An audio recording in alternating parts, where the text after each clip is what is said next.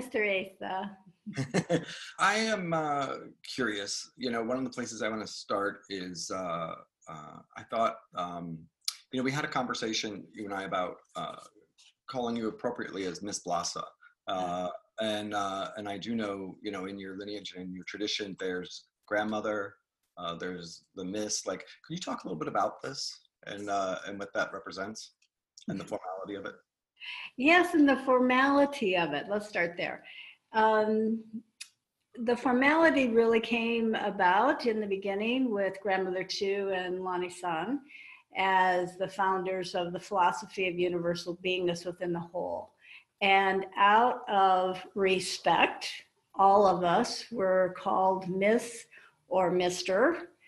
Uh, for a couple reasons. One is a cultural difference. So both Native and uh, Anglo being coming together. And in our society, energetically, as a dominant society, um, we tend to be less formal, we tend to be um, more assuming. And so the slowing down through language uh, began. And so there was time and space for each individual to be acknowledged. And with that, uh, acknowledgement a proper title. So uh, Miss and Mr. Uh, stays with all of us no matter what. And more recently, um, well, let me back up. So uh, when I first met Tu Moonwalker, she was Miss Tu. And uh, along the way, then she, what we call, earned that grandmother status, if you will um, out of her service, out of her uh, age as well. And after her passing, then Miss Lani and I continued and were that until last year. And Miss Lani also earned her grandmother blessing, if you will. So she's grandmother Lonnie San. And I'm still Miss Blossom. So just to be clear, uh, you know, just getting older doesn't necessarily bring you to a status of, of grandmother. Grandmother is something that is a blessing that's also passed on to you in your yeah. What you're saying? Both. It's both. So traditionally, um, you would need to be 62-ish in order to even be considered uh, in the grandmother category. So you could be grandmother physically, like having literal children, or carry that energy of grandmothering, nurturing, fostering others, mm-hmm. and, and many. So grandmother carries many, fosters many children. And that's not just humans, that's fostering the earth, that's fostering life, all the creatures. Mm-hmm. And, and, when did you meet uh, grandmother Tu? How long ago was that? Um, and I'm sure that many of you can relate to this. So, um, in around 1986, 1987, I was studying dream work, and grandmother Tu, whom I did not know, had never met her in the physical, came to me in my dreams. And uh, within a short period of time, I would say relatively short of the dreams, and physically meeting her, uh, it took me a while to figure out that she was the woman in my dreams. And once I addressed that with her, then she acknowledged that yes, I'd been looking for her for quite some time. So, um, a 24 year old, 24 years of relationship with her um, and studying with her, helping her in her living and in her dying process was my commitment. So, she passed nine years ago now. And um, she is not available on the inner planes for people. Um, so if people go looking for her, I don't know who they're going to find, but it may not be her. Wow. And uh, and what is uh, the lineage that she was passing on or teaching? I, I think there's a couple of different paths that sort of came together in her. So I don't know. Yeah. Can we talk about that a little bit? Yeah. So grandmother Tu was uh, raised uh, in the Southwest on a reservation, and she was trained by her grandmother. and her father also was in the medicine way. And Moonwalker was the lineage of what she was trained in and committed to continue. Um, a little caveat about that uh, certainly in her uh, modern time, uh, she was asked to teach those that came in, sincerity, in sincerity and uh, really the emphasis was on and continues to be on our relationship with Mother Earth. So she taught many, many people in her time and maintained that status. In early on, when I met her, she also had uh, Lani San, that was not her name at the time, that became her official apprentice. And um, she and I together uh, continued to be in studies, as did several others within our community stay with her. So Moonwalker was passed on to Lani San, and she earned in our way. It's an earning. It's not whether someone likes you. It's not your personality. It's not if you're the most beautiful or talented. It's if you can commit to do the work. And it's not uh, easy. Um, and Miss Lani passed all of her tests and hence earned the, earned the Moonwalker name. So she carries that today. Mm-hmm. Wow, that's beautiful. And then she carries the as a lineage holder. So sometimes that can be separate. You can earn the name Moonwalker, but that doesn't mean that you would necessarily hold the lineage. But she has done both and continues to do both. Mm-hmm. And uh, that sounds like a beautiful thing. And yeah, uh, you know, wonderful that it's going to continue. Um, uh, the two of you are. Would you be the uh, the two elders in the in the lineage at this time, or are there others? Do I have that right? Mm-hmm. Um, there, so it would. There's only one moonwalker at a time that carries that specific name, right. and yes, there are others of us that are considered Luna, meaning in support of a moonwalker, and there are several, yes, that support that. In terms of the teachings of the lineage, uh, grandmother Lani and I are the main teachers and then there are a few others that have come along and hold that status as well. Mm-hmm. So I guess what I'm wondering is, do you, uh, does it um, does it feel like you guys are, I guess in a sense, well established that you have the community around you to keep this going for the next generation and maybe more after that? That's you know, that's kind of been the million dollar question in many ways. It's a very unusual tradition and um, not easily on uh, those of us raised in an Anglo society.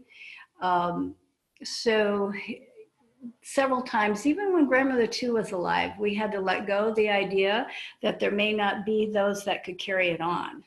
It's not an easy life.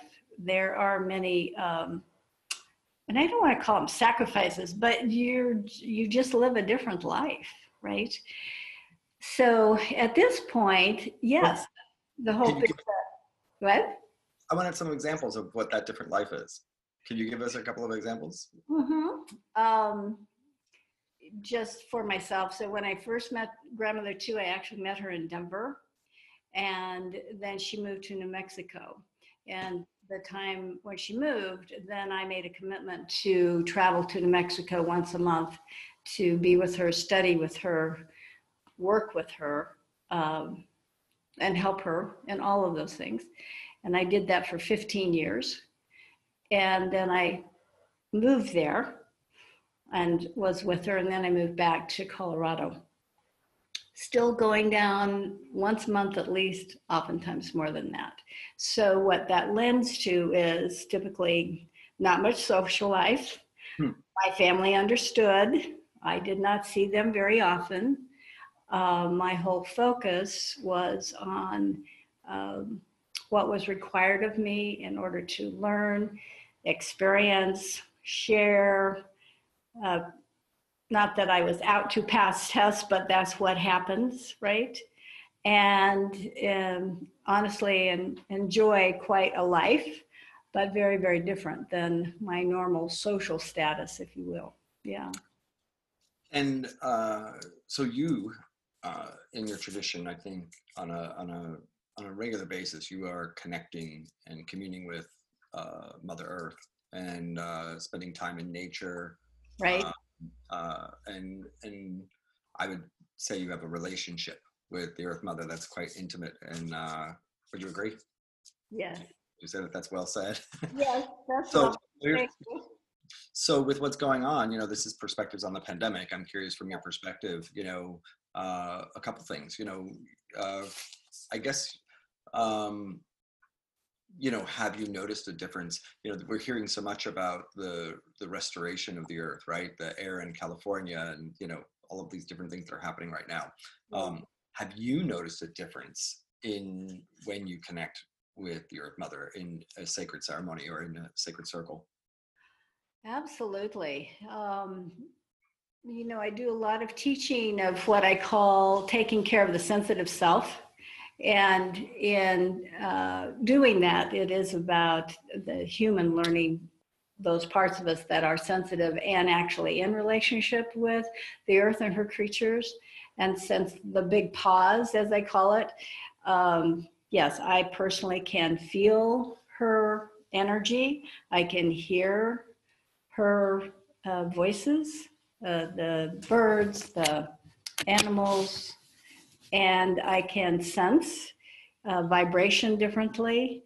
And any of the sensitives I speak with, they are so glad that we have a pause because they too can feel their own sensitivity and heartfulness deeper and deeper with Mother Earth. So, yes, absolutely. So if you're sensitive, who maybe isn't uh, hasn't been as in tune with the fact that you're sensitive and that that's really about not just a sensitive being a sensitive person, but Right. actually being connected maybe with nature and Right. intuition and the cosmos in a different way. You know, if you haven't necessarily uh, had a lot of experience with that, you know, I think for a lot of those people, they're still they're experiencing that heightened awareness now, but they're also experiencing it in conjunction uh, with a lot of anxiety or you know you know and even though in some ways there's that like oh the pause like there's this i do think a lot of people have found a little bit of an exhale there but also uh oh shit where are we going? You know it's dealing with that other side of it you know? Any recommendations or things you would, would say that they could do and and are there ways you know one that always comes to me of course is connect with nature you know it would be what a great time to do that but like if you're a city dweller any recommendations of how a city dweller might even connect with nature or, or whatever else you might add to that? Certainly. So, um, first of all, having awareness of uh, maybe you're a little extra auditory sensitive or visual sensitive or kinesthetic sensitive. So, having those awarenesses, and even if you can't get outside, if you have plants in your house, if you have rocks or shells, still that's nature. And even though they're inside, doesn't mean that those beings have lost their original matrix makeup, right? If you can and you can get out to do walks, um, it doesn't take much. So be next to trees, you know, the old phrase of be a tree hugger, but definitely have some sort of awareness there. Um, so you can adapt to that, but what you tune into is first yourself about uh, what you're sensing, feeling, hearing, tasting. Oftentimes people taste and smell things differently. And secondly, oh, the energy, the sight, the texture of nature itself, whether you actually touch or you can just sense or feel that. Then with your breath, use that inhale and exhale to exchange, which we do naturally. But now that we are slowed down, that oxygen, carbon dioxide exchange with plants can bring us pretty quickly into a centered place that we realize, oh, we are in relationship at all times with the greater whole. Now, that doesn't necessarily exclude humans, but it certainly includes more nature than perhaps we carry with us on a daily basis.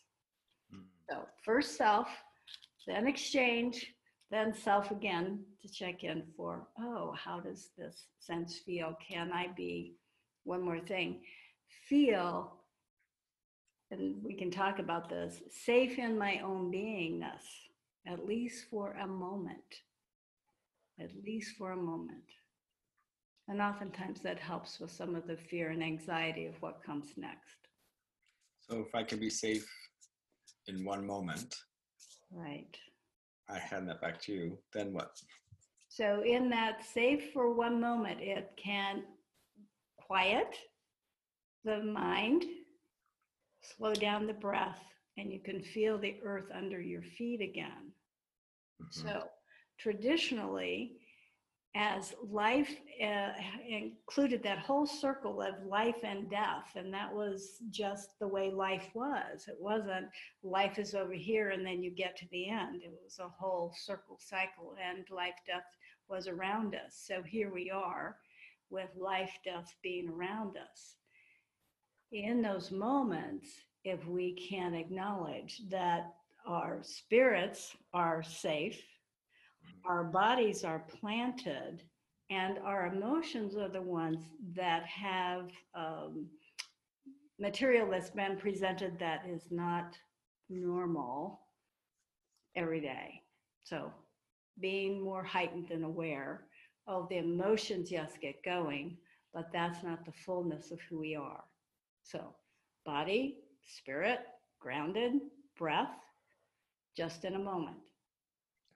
Well, and what I love about that is, you know, I think we try to, uh, especially when we're feeling anxious or out, we we try to get safe again, and we try to hold on to it, right? I want to just feel calm, or I want to be this, and we we tend to grab, right? Like like drowning, grabbing for something to Yes. rescue us and to hold on. We tend to do the same thing in our anxiety.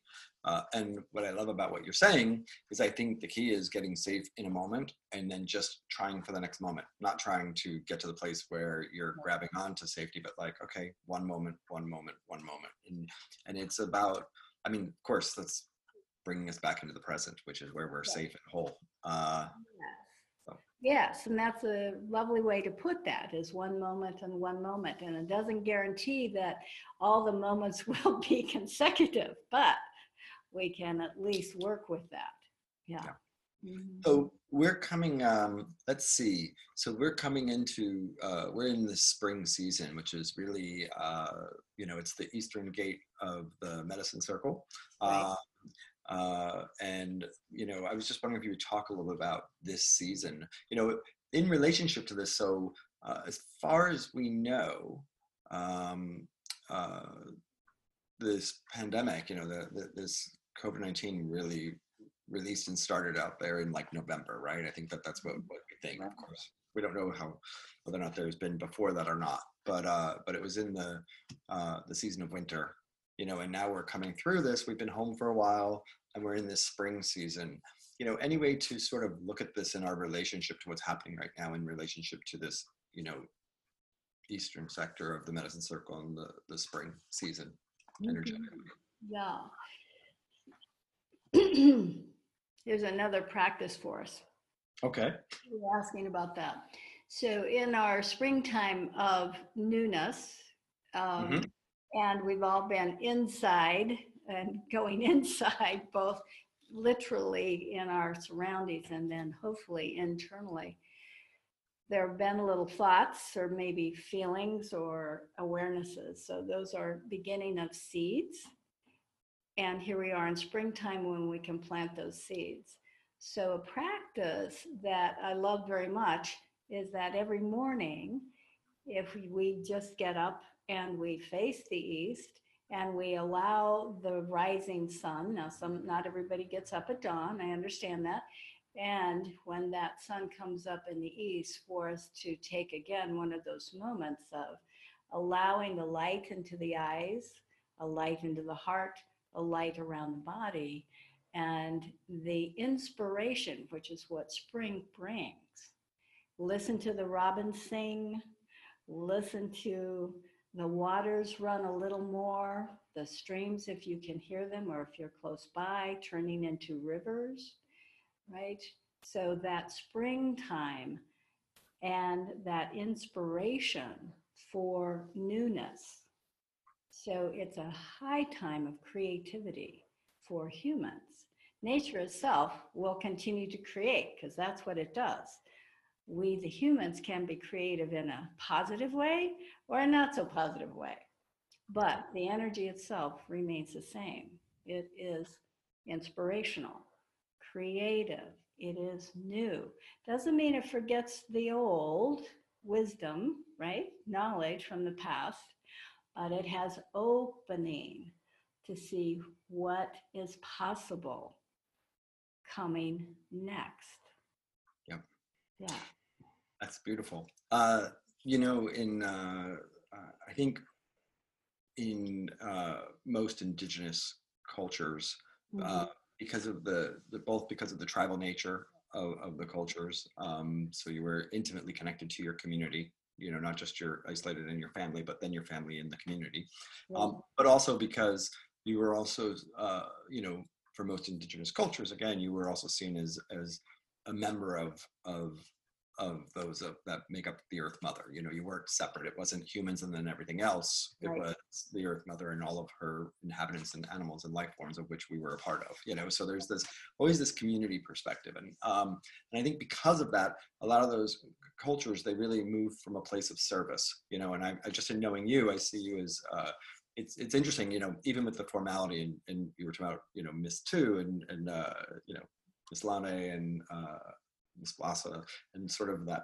So many so many uh, spiritual groups or different even different people from different lineages that I've connected to. A lot of that has come with ego in the past that I've experienced, and one of the things I've never experienced is that from you. I always have experienced something that felt very heart centered and loving and really about you know about you know all of us sort of elevating ourselves into a sacred connection um so so but all of those things within it right, where my question was leading uh, with of service is so even in you know as as miss blossom in your community you're of service. So my question would be in this time of spring and creativity uh, how important is it to also maybe direct some of that towards being of service in whatever way we can be? You know thinking in terms of being of service so.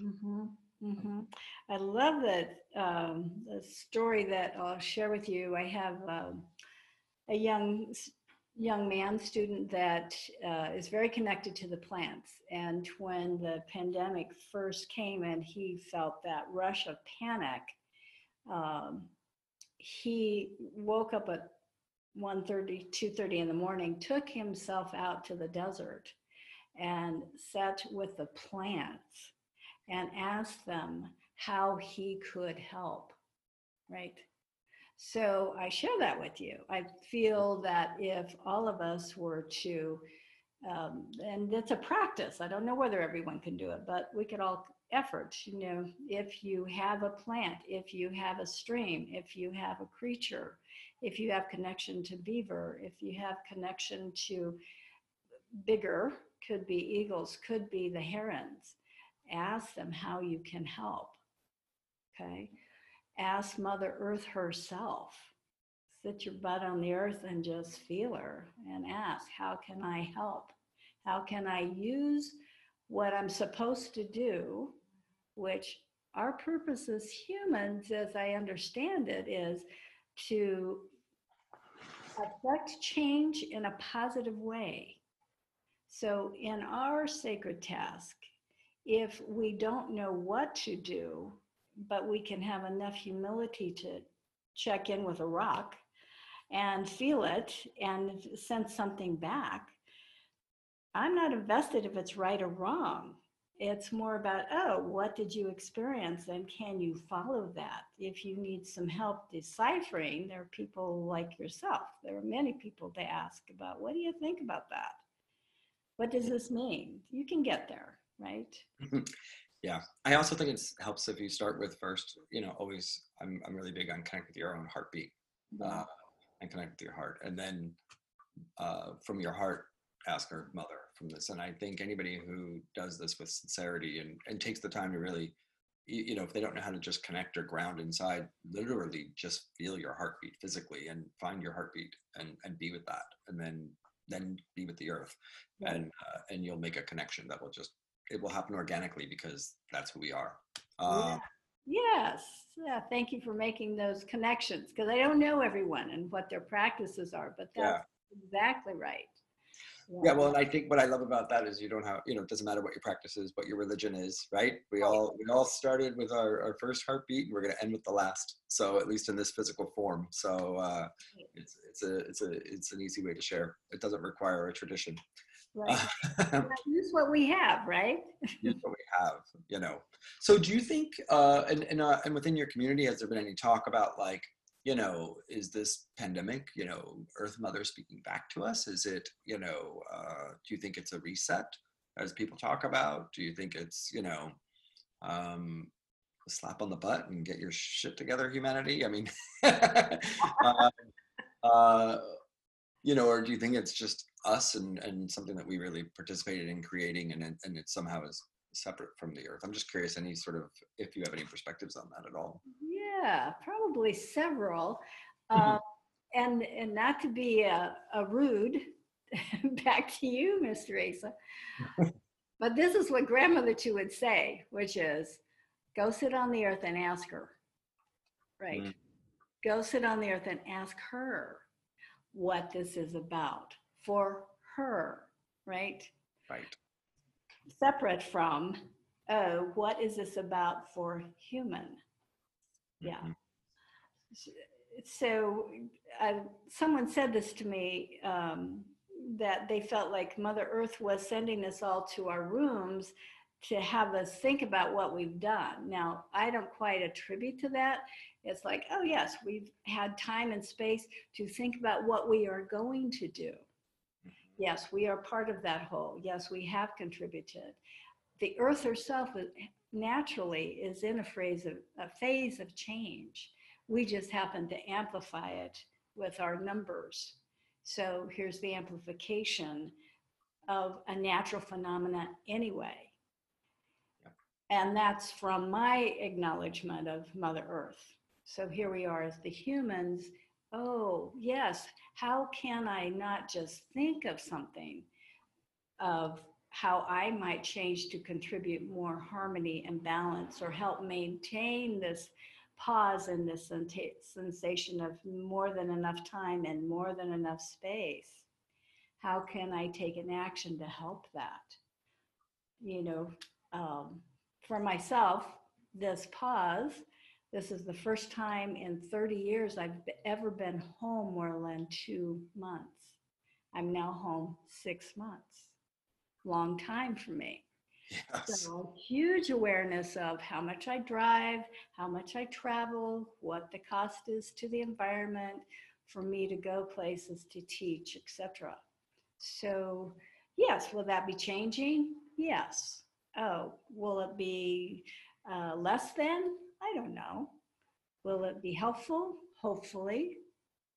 So all of us get to to ask those questions what are my actions going to be right yeah and i i personally don't really ever think of the universe or the cosmos spirit source earth mother whatever manifestation the, the case may be as yeah. uh, as punishing us you know i always think of it as uh, i always say you know the cosmos is is you know all the way back to the origins of, of the beginning of time you know the universe is always seeking balance you know the earth is always seeking balance. When we're dealing with the body and the health it's always seeking um, uh, balance.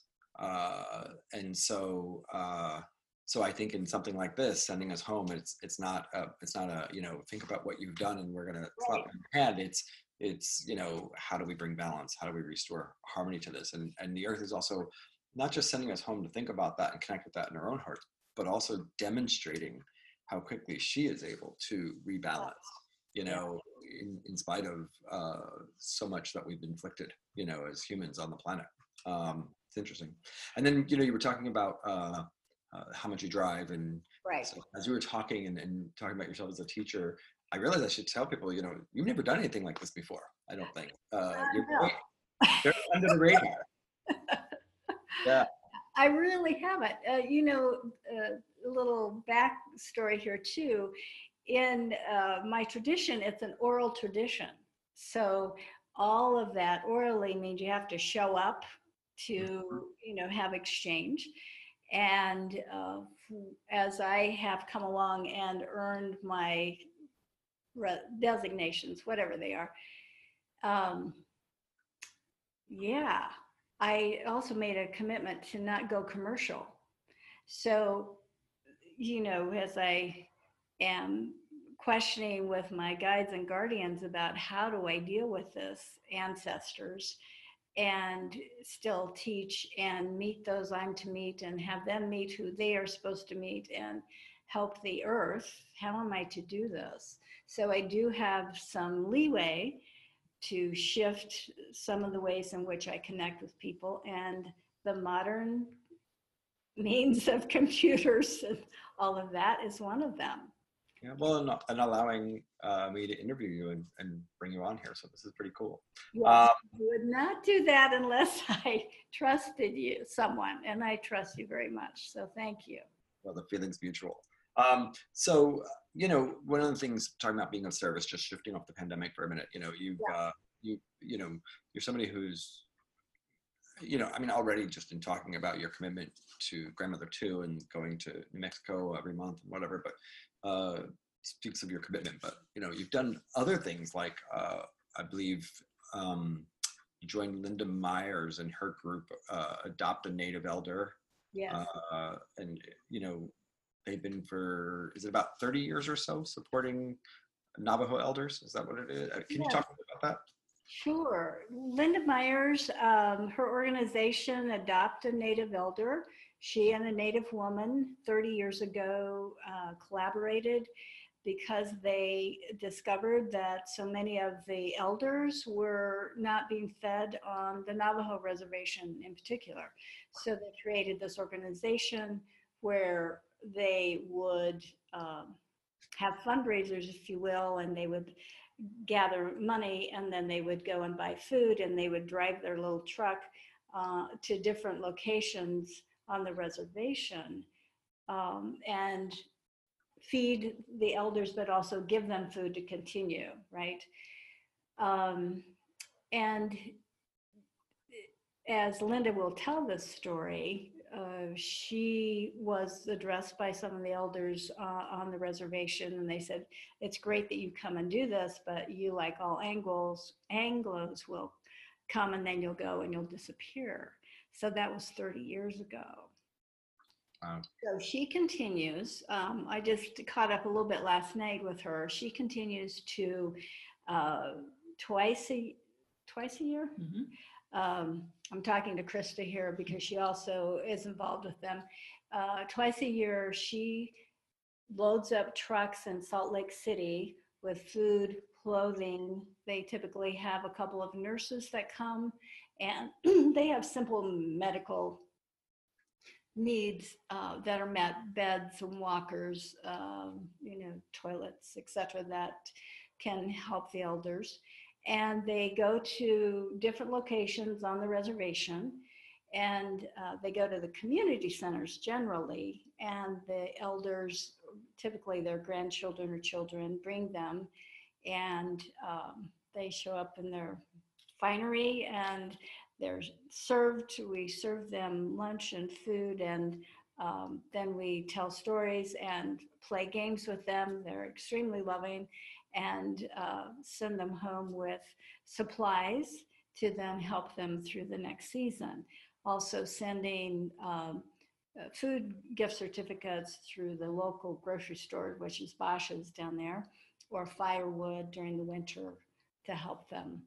Um, Did you say sub don't even have running water? Like, Right. what- most of them don't have running water or electricity.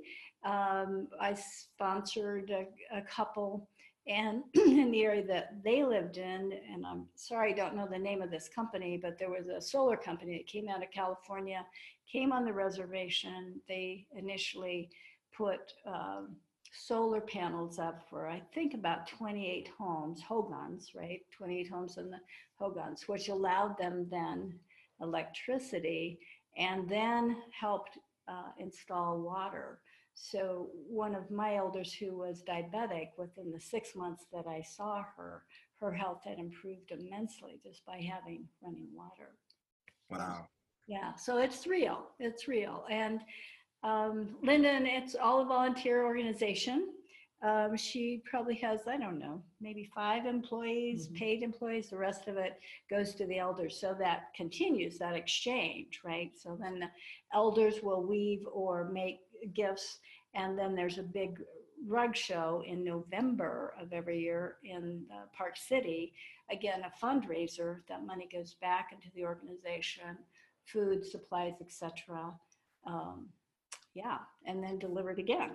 And didn't you, uh, are- isn't the age like 75 and up for the people to receive the, like, that's when you get to be an elder enough to receive the benefit? Right. So um, her her most recent statistics are 75 to 100. There were many of the elders I met that were 100, um, and that uh, she has 700 right now that she uh, takes care of and addresses, and yeah. So So, you know, I'm remiss here because uh, with each of my interviews, I've asked uh, the person I'm interviewing beforehand to give us an organization that we could donate to and that we could actually ask people since you're doing this, uh, you know, pro bono coming on here and sharing today. Um, is this an organization we could donate to? And is there a formal organization that I could actually put a link up for people? Um, Certainly. Yes, So- that would be a lovely organization to donate to. Um, Linda, in her email address that they are, have not been able to go because of the pandemic. So they're shifting everything to gift certificates and there's a local, um, I'm not sure how she set it up, but anyway, there are funds that can go to, and it's A-N-E, uh, Adult adopt a native elder program. And um, they have quite a lovely website and information there that people could indeed donate. is Mhm. that the website, A&E program? I think it is. It, it's adopt a native elder. It's adopt, it's spelled out, Yeah. adopt a native elder. Mhm. Great. Adopt a native elder. Great. We're going to look it up and I'm going to post that. And uh, I'll also put it in my next mailing, you know, so that we can support them. Because especially if they're not going out there, they need, you know, with this pandemic. Right. Um, you know, I, I always say uh, how much I think about people, you know, how fortunate I realize I am through all of this, you know, and, and thinking about people who uh, are either, you know, uh, living in third world countries, people which, you know, many natives live like third and third world countries. Um, in this country right here, you know, uh, just also to people with lower income and people who can't go to work. And there's just, it's been, you know, devastating for so many people. So, Yeah. uh, this is another group that I imagine it could be devastating for. So I would love to be a part of supporting them. Um, just to add a little bit too, a lot of the elders, um, you know, the young, their daughters or sons go to work. The grandchildren come and stay with the elders. They babysit. And so the food also goes to the children. So it's not just them by themselves typically, but a family. So um, as you know, they share. Yeah, they share. Yeah. Mm-hmm. So, um, the other thing I wanted to ask you about, if we can shift gears here, yeah. uh, is you know so how does um, uh, you know miss blaza elder wisdom keeper uh, oracle healer uh, teacher shift gears and go into building a housing community for the elderly because i do believe you totally shifted into like uh, you know general contractor manager of this you know developer Yeah, So, well, not quite all that. if you could feed us in a little bit of that and tell us a little bit about Silverleaf, I would love that. Uh, which, just to start out and say for people on the front end, Silverleaf, if you want to look it up at all, there's a little bit of information I think online about it. Uh, it's a community in uh, Colorado. Uh, I've been there. It's it's kind of cool. Anyway, so if you would sort of like take that on. so this was a project that um, came out of uh, conversation and uh, guidance and uh, commitment to be of service. It did come out of commitment to be of service. And, and I'll tell you a little bit of the story of how, uh, one aspect of it. So as I'm eldering and I'm very aware of uh, leaving things, not leaving things as a blueprint behind, I began asking that question, what uh, would be a benefit to leave behind? I do have a stepdaughter. I don't have much family, etc. So um, I went to the desert and was asking um, some of the natural world there about what would be important to help Mother Earth and how can I bridge that? It wasn't quite that wordy uh, as a Mhm. human. And I was shown that in building, part of our difficulty is that you know, especially here in the West, that we all live on 100 acres with our little homes and nobody's around. And that's the ideal of a Westerner, right? So, how could I help? And the image was of much more Pueblo style living. So, yes, we have condos now. Um, but it gave me so uh, more detail about that. Oh, if we're really going to change, we need to learn how to condense our physical bodies into less consumption of our natural resources. So building, um, and the word which I did not know was co-housing. And I had many discussions with Krista and then two of my best friends, Rob and Kathy Crawford. They actually had built two co-housing projects in Steamboat. And in uh, general conversation, uh, Rob and Kathy got on board and said, oh, that's co-housing.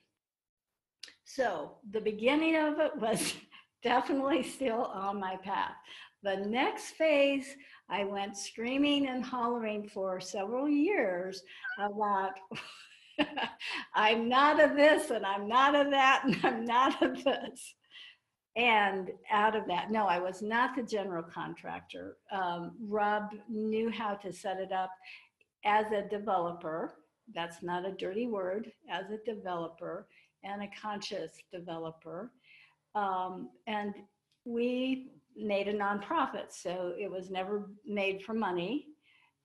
In fact, the real contractor and builder would say he didn't make money either, but he had the spirit of what we were doing. So, um, Paonia on the Western Slope, I spent much of my childhood here and found a, uh, lovely piece of land, acre and a half, it- right in Paonia, maybe five blocks from downtown, seven blocks. And we began the process of um, city council, found a lovely young architect. We used all the people locally to get this project going. Um, so yes, it is Silverleaf Elder Co-Housing Project, and it was designed to help, again, elders. It was meant to be um, affordable. So given the market today, it is affordable, still on, to me, still a little bit on the high end, but still affordable.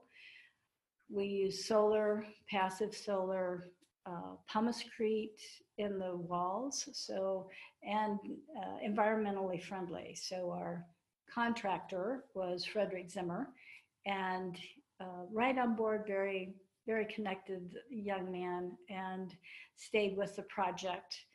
Um, so yeah, we found our way through it. Rob, uh, unfortunately, passed six months after we started. Uh, well, after we got approval, I should say, and um, he passed just as we hit the point of which we began to uh, build. And then his wife Kathy, uh, Krista, and I. So there were four of us that started. And so the women continued, and our contractor, Frederick Zimmer, gave tremendous amount, as did our designer architect, Mara, um, to see the project through. So it was finished uh, last year, and 10 or five of the residents moved in in 2018, and the others of us moved in in 2019 and there's one duplex that actually was is being finished by an individual. So that's how i got until to this other business that i'm not any of these things right But but you so much of it. I do know that, you know, uh, with Rob making his transition, it really a lot of it fell on on uh, you and Krista and Kathy, and it was there was a lot of work involved. I seem to remember on your part. um, I was exhausting talking to you sometimes. So, Yeah, but it's beautiful. It's a beautiful community, uh, and I just think it's amazing that you just sort of put your money where your mouth was and went and made it happen. Uh, would you do it again? um, no. no. I'm really not all those things, right? I would support anyone else doing that. I think I feel it is a vital part of our future is to learn how to do that. Now, I'm not saying that we can teach the humans how to get along because that was the most difficult part. You know, Rob always saw Krista and I in those roles. Well, yeah, we're still rolling, right? But that's the most difficult, really, because we're we don't all think alike. We don't all feel alike. So bridging those pieces is difficult, but the structure itself is a great model for the future as far as I'm concerned. Yeah. And what about uh, like um, conscious communities coming together to live on on a, on a land and like maybe building their own places and coming around? Uh, I think uh, there was one possibility you might participate in something like that, but you know there are other people that are doing it. Is this something? Do you think that this is something we'll see more of going forward? You know, con- I do. I do. Yes, there are several uh, groups even around this area, Carbondale, uh, Glenwood Springs, down the valley on the western slope, more immediately. That yes, it, whether it's a co-housing or a group coming together that does own land and have separate abodes, etc., still coming together perhaps for meals or gardening or sharing resources in that way. So it is a movement, if you will. hmm yeah, I think, it's an interesting movement as well. You know, that's going on. Uh, you know what? We have some people who had some questions, and you've just been so generous with your time. Can we let a couple of them on and see if uh, we can hear what you have to say, and then we'll I'll wrap do up? my best. What's that? I'll do my best. Great. Yeah. Well, the main one I know that uh, Marco had a question, and uh, and we're gonna promote him up into a video and let him come on because uh, I wanna I wanna hear his question, what he has to say. Oh, and before, just one thing to say in case uh, anybody who's been listening didn't notice, uh, in the chat, uh, Lizette managed to put in the actual website uh, for adopt a, uh, adopt an elder, which is just anelder.org. Uh, but it's in the chat if you wanna Great, thank you. and I'll, I'll publish it and all that. So, hi Marco. Hi, Hello, great to see Michael. you. Hi, Ms. Blasick. Great to, uh, thank you so much for sharing with us today. It's been really wonderful. Um, so I usually am very connected to, I would say like water, inspiration, the north, uh, the ancestors. And usually I'm not so connected to the east and spring Mhm. and taking action on or creating, actually taking that first step. And I'm noticing now that I am more connected to it, Mhm. uh, but there's a disconnect between the two in Mhm. terms of bridging, you to use the words that you've said many times today, to bridge from the north in the winter to the east in the, in the spring. Uh, and I was just wondering if you had any insights for like, I feel more creative, but I'm not really connecting the two. So I, I, I just wanted to know any insight around that. Mhm. And so you've worked with ASA and you know the medicine wheel, et cetera. Okay, great. Um, let me give you a physical practicality first, because I, just in that brief uh, conversation, I'm not sure I can tell the, what's missing. So in your practice of coming into the east, make sure you walk the circle without stopping right? And when you feel that your body tenses or you feel emotion, stop then and ask yourself, what do I need to do in order to take the next step? And the question is, what do I do physically? How do I adjust emotionally? How do I adjust my mental attitude, perhaps? And what does my soul need? So there's four questions that you would ask when you feel that. And it could be anywhere in the wheel. So let's say you walk around once, you complete, and it was like, ah, not much came up. Do it again. Do it again. Do it again until you really have some sort of body awareness that says, stop here and listen and ask those questions. That may give you an idea of either through other practices you know or working with someone else that can get, build that gap for you. Okay. And uh, this is a general statement, so I'm not saying this accusatorily at all, Marco. Typically, when we live in the North and we love the North, the hardest place for us to be is in the East or South. Part of that is, and you have to ask yourself this, as I do daily, am I being honest about how I truly feel about humans and what's going on now? And how do I feel my humanness? Do I find it hard to be on this earth right now? And in a way, do I not want to be here? Not that we're out to, you know, off ourselves, but uh, do I really want to be here? So, just a guess at something that might help you. Yeah, really, uh, really amazing. Thank you. Appreciate it. Yeah. Thanks for the question, Marco. Uh, and I love that, Ms. Blasi. It totally took me back to my childhood because I was definitely a, a North dweller. Uh, oh, we lost her. How did that happen? Or did she get put into uh, Lizette? Can we find her? oh, there she is. All right, she's back. I was gonna say, there we go. Uh, I was gonna say that that just took me back to my childhood because I definitely uh, know that um, uh, when I was a kid, I definitely spent more time among spirit. That's where the Ace of Spirit Walker comes from. When I was one of my teachers when I was young used to be like, "Okay, Spirit Walker, come on, uh, get down into the get down on your body," you know.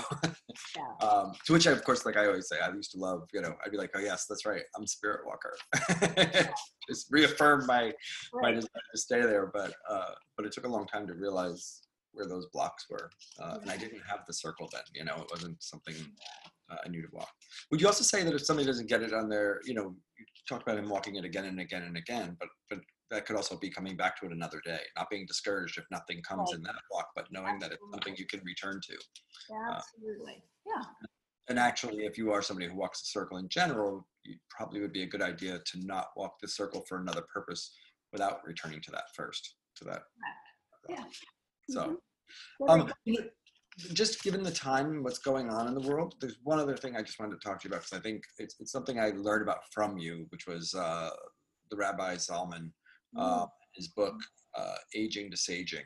Right. And, and I did, uh, per your suggestion, look at it a little bit. And, and what, it, what it really, um, uh, what I found interesting, you know, he, he talks about his own self sort of, you know, he had a deeply spiritual life and was, was at a point where he was getting older and starting to find that he had fear of dying and, and, and whatnot. And, uh, and so he went on a journey, uh, and on a spiritual journey into, and approach many different cultures. Right. to Buddhist, he went to Native, I mean, he went in of different directions to sort of return his connection, to find a way to, to connect in a healthy way to aging and, uh, and to this last uh, period of his life um, and to bring love into it and heart into it and to to you know really to be able to surrender the anxiety actually and the fear um, what came up to me as i was looking into that you know i originally wanted to look into this because you had talked about at one point uh, a thing called second maturity which was going to be uh, about helping elders and people you know the elderly mature Uh-huh. But anyway, but what I got out of it as I was looking at this, it made me think about this time and the fact that we're seeing things happen on the planet that we've never seen before. Right. You know, and uh, and and you know, I may not yet be an elder, but but you know, I'm getting older. I've been around long enough to go, oh wow, you know, this is there's a lot to take in here, um, and and so much that's unknown about where we're going you Mhm. know and so i guess i just wonder you know um if you talk a little bit about the sacred and maybe some of you know whether it's his work or your own work you know but Mhm. you know what do we what do we do with that now what's the what are the important steps as humans watching a world that is changing in a way that there is no predicting the outcome at this point you know we can help to participate in the outcome but there's no predicting the outcome at this point you know can you talk a little bit on this as our final sort of thing for the day just coming back to the pandemic and these times you know it's not just the pandemic Right. It's not just a pandemic. It really is. And, and in a different way, I can be grateful that, again, we have this pause. So second maturity isn't just about uh, age. I do see it as maturity as a species. So here we are, humans, being forced out of our adolescence. And, uh, you know, compassionately, I say that because I'm human. So here we're being forced out of our adolescence. And in that, being forced out of our adolescence, what we will call on, so dear elders, whatever your age, doesn't matter, that you would be willing to support those coming up. So, for example, right now I'm teaching the young ones, what I call the young ones, say 20s to 50s, stepping out of my, of what I thought I was going to retire, ho ho, right? Stepping out to pass on wisdom. Now, what's my wisdom? Well, my wisdom is about how to deal with fear, how to deal with the unknown, how to hold solid and steady and be able to manage what is coming next that we don't know. Still teaching, calling on their own resources, much before I would have ever wanted to teach this to these young ones, right?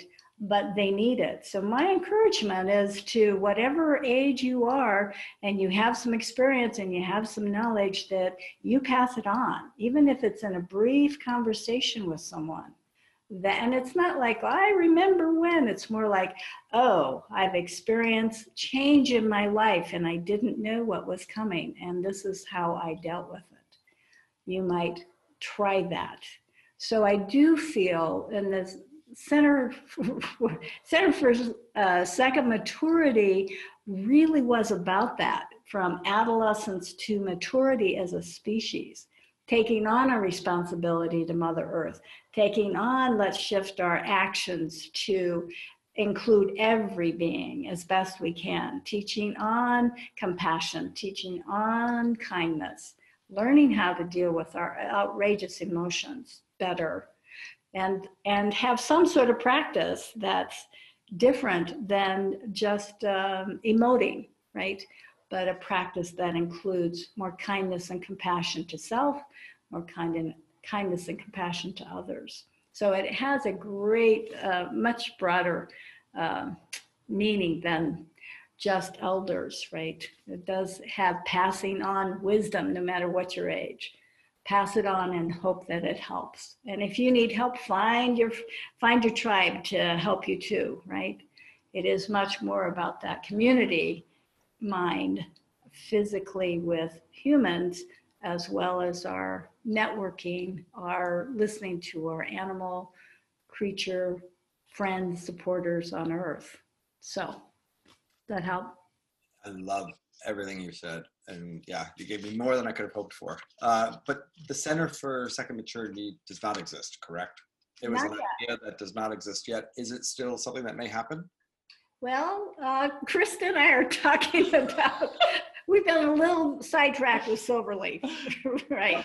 If you, uh, it could be. I'll tell you if you would ever consider it could be a, a great online thing and not just a physical. You know, if it could have a physical location, but it would be a great online thing. I think that, you know, and one of the things I, th- I, think when we look at the world and you said as far as like humanity as adolescence you know i talk about this often which is you know we, we really haven't matured much since caveman days in the way that we deal with survival and the way that we deal with conflict and, and right. whatnot so while we've evolved greatly in our abilities in the world and to create you know we haven't evolved very much in our response to conflict you know or adversity yeah. you know and how we balance and so i think it's just such an important thing and and it's interesting because i think you know, back in, you know, uh, when I was a kid and before, you know, there was this hierarchy between adults and children, mm-hmm. and uh, and there was this, you know, formality. And I think in some ways, you know, we we rejected it because there was a little bit of a separation. You know, there was a little bit of like a less than and above more than, and and that boundary got broken as as my generation for sure got older. We sort of like, ah, you know, and it became much more casual. But it almost meant the other extreme where where it's so casual that that we forget you know we we sometimes expose our kids to our fears a little too much or to our anxieties and we forget that we're there to also lead and, and hold a space you know for our children and i think that spreads into the community and how we interact with one another. Uh, Yeah. And one of the things I think can help people as a whole is to realize as members of the community, we can choose to stand up as leaders. And it doesn't mean, I think there's something really powerful. We can not return back to the type of leadership that says, I'm above you. You know, to stay authentic and true and, and to not feel like we have to necessarily hide what we're feeling, but at the same time to not sink into that feeling as well. To say like, yes, I am feeling this and how do we come together Right. as a community? And and it's one of the things I'm not hearing enough in politicians and leaders across the globe is is you know how do we come together? Where's the we in this? Um, Mhm. so uh, Yeah. we that has room for the I, right? We have to be the I Yes. for the we. Yes, we that has room for the I, right, yeah. So, Mhm. Lovely. It has been such a pleasure. I have a question. Uh, Okay. So I know that that it's been the non uh, non-commercial sort of under the radar. Uh, if there are people that have been joining in on this and listening, is there a way to find them and connect with you, or or uh, with your lineage, or is this you know is they should be grateful for for this, and if you do something, we'll find out later. I'll let them know if you do a, a online maturity or something. But Right. Um, at this point, Asa, it would be through you if you would be so kind. I don't have a website that's not where I'll, I'll head. Um, and yes, I am offering some classes to some folks that I've worked with before. Um, and I'll continue to do some of that and I'll see what comes next, you know? But, but you are open. If somebody was to come through and wanted to connect with you, you're open. Yes, Great. Yes. That's really the, the main thing. yes. Thank you so much for being here today. I'm truly grateful. It Thank was a you. wonderful day there in Colorado. Yes. Uh, and definitely give Krista a hug for me and send my best. And Soji. Josie, thank you. And Miss Lizette, thank you so much. And be well, all of you. Be safe in your own beingness. Be warm, be fed, and share. Mhm. Beautiful. Bye-bye for now.